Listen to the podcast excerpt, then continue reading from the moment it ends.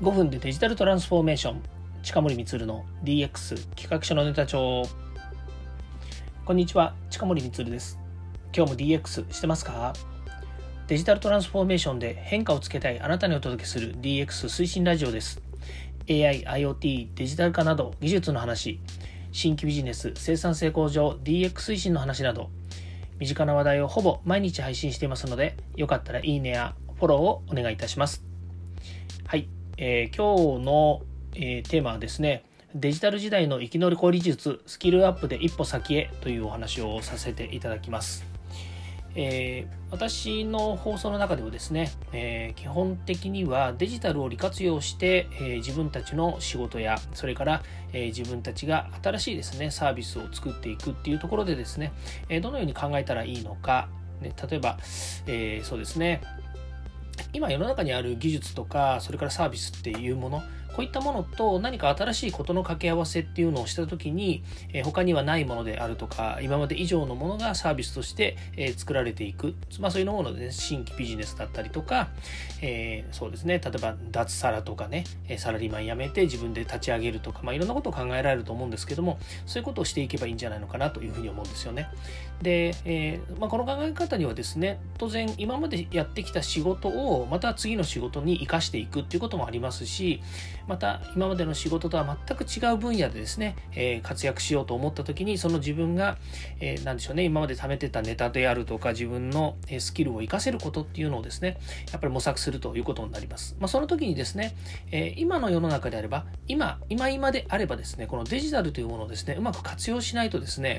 え当然ですけれども、えこの先一歩進んでですね何かをしようということができないわけですね、まあ、そういう意味で言うデジタル時代もう今はですね、えよく言うですね1億総ディレクター時代っていうふうにね、え言われるようにですね、まあ、それ私が勝手に言ってるわけですけども、1億総ディレクター時代という、あまあ私が勝手に言ってると言っても、世の中みんな言ってるのかもしれないんですけれども、まあね、そういうような時代であるということで、まあ、それは何を言っているかっていうと、AI が登場したことによって、えー、この AI をね、うまく活用していくっていうことで、自分の普段の仕事のあり方であるとか、から会社で言ったら事務の、え、仕事であるとか、それから自分が考えも及ばないようなことをですね、AI によって、え、少し知見を得られるとか、まあ、そんなことがですね、できるようになってきたわけですね。まあ、そうなってくると、え、今まで、え、そうですね、自分たちがやってきたあのめんどくさいこととか、え自分がやもう一人雇わないとなんかできないんじゃないかって思うようなこと、こういったことがですね、えだんだんまたそのデジタルの力によってですね、え少しずつ解消されたりとかですね、え自分のえ仕事のスピードアップの糧になったりするわけですね。まあ、ここで一応言ってることっていうのはそのデジタルをうまく使っていくっていうことが大切なんですけれどもこのデジタルをうまく使えないとどうなるのかっていうとですねやっぱり取り残されてしまうっていうふうに一般的には言われちゃうわけですよね。で私自身そのデジタルはもうねある意味で言うと社会のインフラだと思っている人間なのでなんで使わないんですか？使ったらもっとこんなに便利なのにとか使ったらこんなことできるのにっていうふうに思うんですけれどもこれねあのできてる本人つまりや今までやってきた人でもうデジタルが当たり前デジタルのサービスが当たり前でそういったものを組み合わせることっていうのが苦労しない人にとってみればですね、私の言ってることっていうのは、うんうんそうだよねになっちゃうわけですね。ところが、やっぱりデジタルは増えてです。デジタルよくわかりません。デジタルで、えー、結局スキルアップ、あの、ごめんなさい。デジタルで、えー、新しいことができるとか、楽になるとかっていうふうに言ったところで、デジタル使うこと自体がまだ億劫なんですっていう人たちにしてみると、あんた何言ってんのって話になってくるわけですね。でそこで大切なのはやっぱりこうどうスキルアップをしていくのかっていうことが、えー、さらに一歩先に行く道なんじゃないかなっていうふうに思うわけですねすごくベーシックな話をすると、えー、今まで、えー社会に出る前ですね、学校時代、小中高大、まあ、人によってはね、いろいろどこで、えー、社会人になるのかとか、もしくはね、さらにその先の学びですね、まあ、仕事が学びっていう人もいるので、常に学んでいるっていう人はあの少なくないというふうに思うんですね。そのスキルアップっていうところでいくと、その学生時代にですね、まあ、いろんな経験やいろんな学問をやってきたんですけれども、あの基本社会人になってそれが生きることっていうのはそんなに多くないっていうふうに言われてるんですね。もちろん人が生きてきた一つ一つの出来事や学びっていうものが社会人になって生きないということを言ってるわけじゃなくて学校で勉強してきたことがイコール社会に出て役立つことっていうふうにはならないんですよね。っていうのは会社っていうものがある意味すごく特殊なんですよね。で会社にあるサービスもすごく特殊。なんでかというと学生時代に世の中のサービスを使って売り上げを作るなんてことは学生の時代にはなかなかやってこないわけですよね。まあ、おかげさまでね私は学生時代に、えー、いろんないろんな事情があるんですけれども、えっと、あの自分で商売みたいなことをねやったことがあるんですよ、まあ、やったことがあるんですよそれは自分はね私は本当に小さい頃から物を売るのが好きだったのであのそういうことをしたわけですけれどもあの星新一さんのなんだか小学校の授業じゃなくて宿題をやってあげるなんとか株式会社っていうのがあるんですけれども多分ねそれも頭の中に残ってるのでそういう影響かなとも思うんですけれども自分がなんかその学生時代にですね、えー、なんか物を売るとかっていうことをね、えー、やってたことがあるんですよ。で、それもあって私は、あの、なんでしょうね、物を売るとか営業するとかってことが未だ大好きな人間です。で、一生多分これは続けるんだろうなと思うことなんですけども、この社会に出て物を売ったりとかサービスを誰かに提供するっていうことは、学生時代にアルバイトとかね、それから、まあ、なんていうの、契約社員とかインターンとかでいろんなことを経験した人も多いとは思うんですけれども、それでもなかなかそれを自分自身が、あの、なんですか、ビジネスを作るみたいなね、そういったことに、えー、やっぱりこう、こう、ね、携わるってことはなかなかなかったんじゃないのかなというふうに思うんですね。そうなると学生で学んだこと、そして社会に出て一番やらなきゃいけないことって言った時に、社会に出ると必ず生産性向上であるとか、それから新規ビジネス考えろとか、企画を考えろとか、お客さんからお金をもらうために何かしろっていうふうに言われるわけですよね。で、これがなかなかやっぱり学生の時には、えー、考えにくかったというか、えー、自分ごとにはならなかったっていうこともあると思うんですね。で、先ほど言ったように、社会に出てから、えー、やっぱりこう使う、なんでしょう、えっ、ー、と、えー、一番、えー、効果を発揮することっていうものを学生時代にはやっぱりなかなか身につけることができないっていう部分もあると思うんですね。まあ、その代わり、社会に出てからも学ぶこととかスキルアップすることっていうのは、あの、誰も否定しませんし、自分が頑張れば、自分がやる気になれば、あの少しずつでもやっぱりこう、えっと、なんですかね、まあ、あの先に進むことができますよね。手に入れることができますよね。でだからこそ社会人学校っていうのもありますし社会人が学べる、えー、お金を払ってね学べるその一般の教育とかね。うちの会社も IT 教育の会社なので IT の,、ま、あのいろんなね、えー、いろんなことを学べるようにということであうちの場合はどちらかというと B2C の個人向けというよりは B2C、B2B の企業向けなので、企業が自分たちの会社の社員にこういうことをね、学ばせたいからということで企画してくれるもの、企画するものを弊社から提供するっていうことの方が多いんですけれども、そういう社会になっているというふうになります。まあ、そう考えるとですね、このデジタル時代の生き残り術っていう中には、デジタル時代に自分が生き残るためには何をスキルアップで学ばなければいけないのか、学んでおいた方がいいのかっていうことなんですけども、あの最低限ですね、やっぱり身につけてほしいなと思うことは、まずはあのデジタルに不得手な自分をの気持ちをね、気持ちというのは、その感覚ですよね。その自分苦手だなとかね、えー、まだまだあの人には追いつけないなとか、そういったことをね、やっぱりこうね、あのなんでしょうね、あの、えー、払拭してもらうような、なえー、学びっていうのが必要なんじゃないかなというふうに思うんですね。まあ、そういう意味では、まあ、この先、ちょっと今日ね、あの、えー、全体的なお話をしているんですけども、この先ね、マーケティング生態学みたいなものをね、話していきたいなとも思うんですよね。つまり、マーケティング生態学って、えー、マーケティングは生き物なんですよね。ですから、え、どんどんですね、このマーケティングっていう中には、えー、世の中の社会の社会の、社会のとか、え人とか日本人とかっていう人たちがやっぱりどういうふうにこの時代を生きていてその時代に生きている人たちに合わせてどのような効果的なあの、まあ、テクニックだけではないんですけれどもどのような効果的な、えっと、なんでしょうね考え方や方法で、えっとまあ、商品を取ってもらうとかとかねそれからこっちの方を見てもらうかとか、えー、バズらせるとかね、えーまあ、そういったことをねできるかっていうことがマーケティング生態生態学の一つになるんですね。でマーケティング生態学って言ってるのは私が社会人になってから社会人の専門学校みたいなところに行った時にそこにいた鮫島先生っていう人がマーケティング生態学っていうのを教えていて私はその学問かどうかっていうのは別にしてこのマーケティング生態学の中ですごくたくさんのことを学びたくさんのことを身につけそして今私があるこの、え、近森光という形成している考え方みたいなものをね、え、学んだんですよね。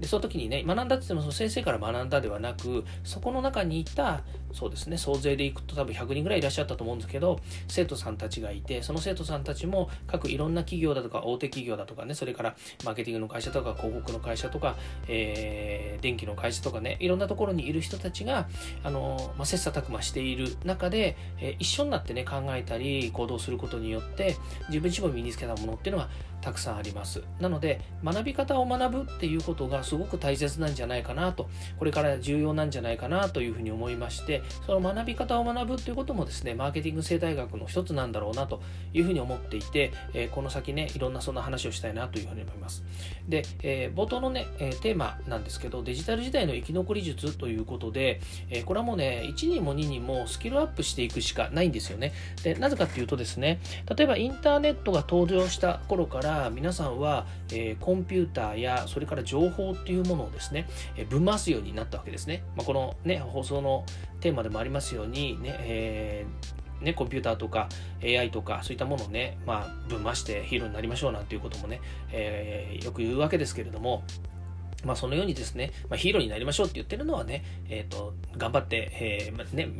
いい成果を上げましょうっていう、まあ、同義語なんですけれども、まあ、そういうふうになるためにはですね、やっぱり毎日毎日このデジタルの時代、新しい、えー、情報、新しい、えー、ツール、新しい、ね、アップデートされた、えー、今まで見たことないようなですね、サービス、こういったものをですね、やっぱり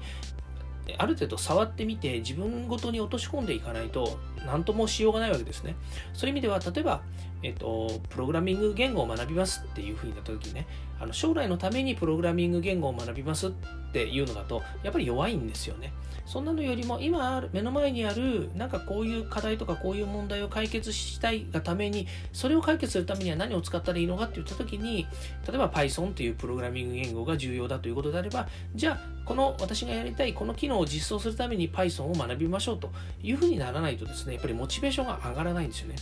もっと言うと私の場合だからこそプログラミング言語を学ぶんですよねって言ってもそのプログラミング言語を学ぶことすらがですね自分自身にとってのモチベーションにはならないんですよねいやなんでかというとそのプログラミング言語を、えー、何でしょうね、えー、駆使できる人プログラミング言語を使って私のえやりたいことを実現できる人とつながることの方が私にとってみれば、えー、より重要なんですよね。それが私のスキルアップではなくて私がそのスキルをお借りしたいとかそのスキルを、えー、そうですねあの、まあ、ある意味で言うと,、えーと、何でしょうねその対価を払って、え利用したいというふうになるわけですよね。でもこれって社会の構図からするとやっぱりね、えー、安く仕入れて高く売るじゃないですけどもセールスと同じ感覚なんですよね。最終的にはその,、えーね、あの人から何かを買うっていうことっていうのは仕入れるということになりますので安く仕入れて高く売るそのプログラミング言語でえ、えまあ、Python でもね、何でもいいんですけど、で、プログラミング言語で私が作りたいものを作った結果、その作ったツールやサービスをさらに、えー、カスタマイズしたり、えー、製品にしてお客様に届けると。で、お客様は、えまあ、それ以上ですね、高く買ってくれるわけですね。最近はね、サブスクリプションっていうのがあるので、毎月少額でお金を払ってね、長く使い続けることによって、そのサービスというものをね、よりお客様に長く、えロングテールで使ってもらうっていうことをね、考えるっていう時代になってきてるので今までのビジネスのスタイルとはね物作って売って終わりではなくて、えサービスをアップデートしながらお客様に長く使ってもらうっていうねビジネススタイルに変わってきてるわけですよね。でそれもデジタル時代の生き残り方の一つなんですよ。で昔は2年3年作った製品を、まあ、たくさん大量生産して作ってそれをたくさんの人に買ってもらう。で、えー、売ったら終わり。じゃあまた次の新しい製品を作ってってなってましたよね。だけどそれは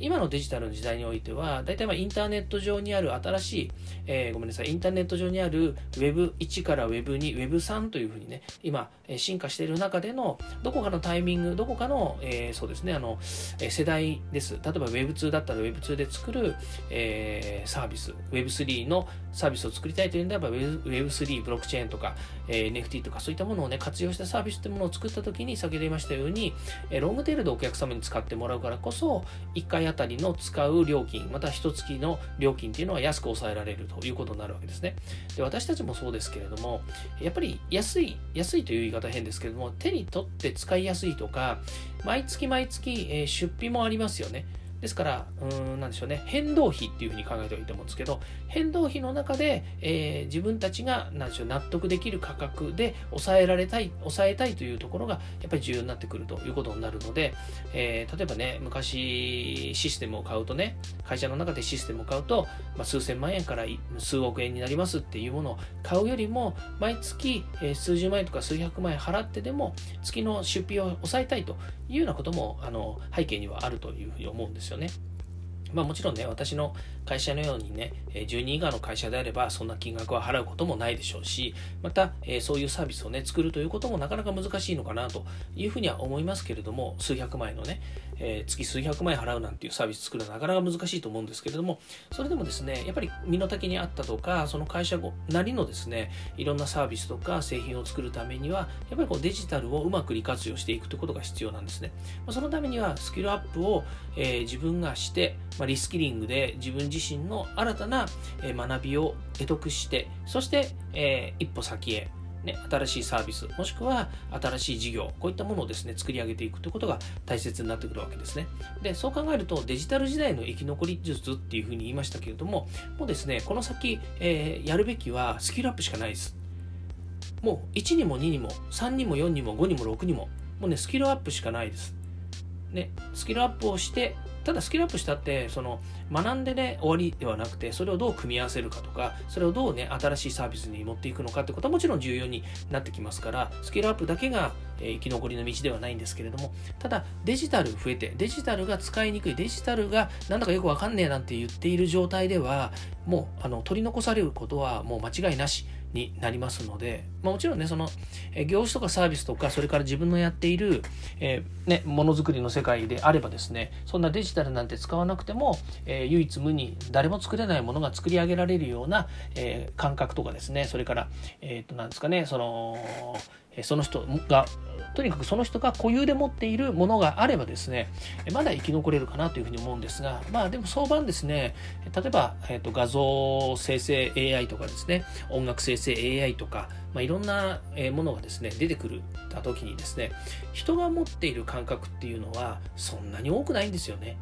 まあ、見分ける感覚とかねそれを見る感覚とかっていうのがあるんですけれどもやっぱりねあのそれに対する対価みたいなものを考えると、やっぱり、そういうところにね、どんどんね、シフトしていくのかな。いや、これはね、あいい、それがいいか悪いかではないんですよね。結局、社会的にそういう方向性を人間が作り上げていくっていうことになるんですよね。そう。誰しもが、えそういう感覚、まあ、なんですかね、うん、まあ言ってみたら、まあ、マジョリティですよね。マイノリティではない。少数ではない。大多数の人が同じ感覚の方向に向いていきますよということなんですよね。で、いや、えー、そんなことないでしょうと。ね、えー、今の社会はですね、やっぱりね、あのー、それぞれみんながそれぞれ考えてっていうふうになると思うんですけれども、だけど、やっぱり世の中ってそんな簡単なもんじゃないですよね。やっぱりね、テレビとかラジオとかねインターネットとかでいろいろこうブームみたいなものは作られていきますし国という単位で考えれば国の方向性が皆さんの生活の支えになったりもしますしね、まあ、いろんなものがやっぱりこうね、えー、文化やコミュニティやその社会によって作り上げていくものに大多数の人というのは所属しているわけなのでそこでやっぱり形が決まってきますよね。うん、だからみんながみんなあのそれぞれ違いますよねって言っても今は総デジタル社会なんですよね。えー、で AI が出てきたことによって一億総ディレクター時代なんていうふうに言われてるわけですから、まあ、そのね自分がどうディレクターになれるのかっていうこと例えば AI あのまあ対話型チャット GPT とかそれから生成 AI というものをどのように利活用していくのかっていうことをまず考えないことには次の一歩には進めないわけですよね。でそれを自分があのやったこともないしなんか世の中でね、えー、話題になってるけれども、えー、ま、私はまだまだねとかそんなもの使わなくてもねとかいやいやあの、ね、世間がなんかね、あの良くないっていうふうに言ってるからね、私はまだ触らないとかって、そういう問題ではないんですよね。率先してやっぱりそういったものにそのデジタルってついたらいやデジタル何なんだろうかっていうふうにねやっぱり思ってもらうようなそういう感覚の方に進んでもらわないとやっぱり自分自身がねデジタル社会の一員としてですね、えー、自分を一歩先に進めることってのは難しくなってくるんじゃないのかなというふうに思います。まあ、そういう意味ではですね、マーケティング生態学、今日そうね、今日からもうマーケティング生態学丸1にしますね。マーケティング生態学としてデジタル時代の生き残り術っていうのを今日のテーマにして皆さんにお届けしますので、ぜひですね、この後マーケティング生態学いろいろお聞きいただければなというふうに思います。で、ここでいうマーケティング生態学のマーケティング生態学っつってるのは、私なりのですね、考え方でマーケティング生態学っていうのをお届けしていくというふうに考えておりますので、えー、冒頭さっき言ったですね、えー、鮫島先生、ね、当時学んだ鮫島先生が、えー、言っていたマーケティング生態学の中身ではないと。ただ、マーケティング生態学っていうタイトルをですね、ちょっとお借りしてお話ししていきたいなというふうに思います。えー、鮫島先生、元気なんですかね？もう随分会ってないですけどもね。はい。えー、ということでですね、えー、今日はマーケティング生態学デジタル時代の生き残り術スキルアップで一歩先へという話をさせていただきました。これからねシリーズで、えー、10回ぐらいですねお届けしたいなというふうに思います。AI 超入門もですね9回で止まってるんですけれども10回目以降ですねまだまだこれからお話もしていきたいなというふうに思いますので、えー、ぜひぜひ皆さん、え引き続き聞いてください。今日も聞いていただきましてありがとうございました。また明日もですねこの声でお会いしましょう。ではまた。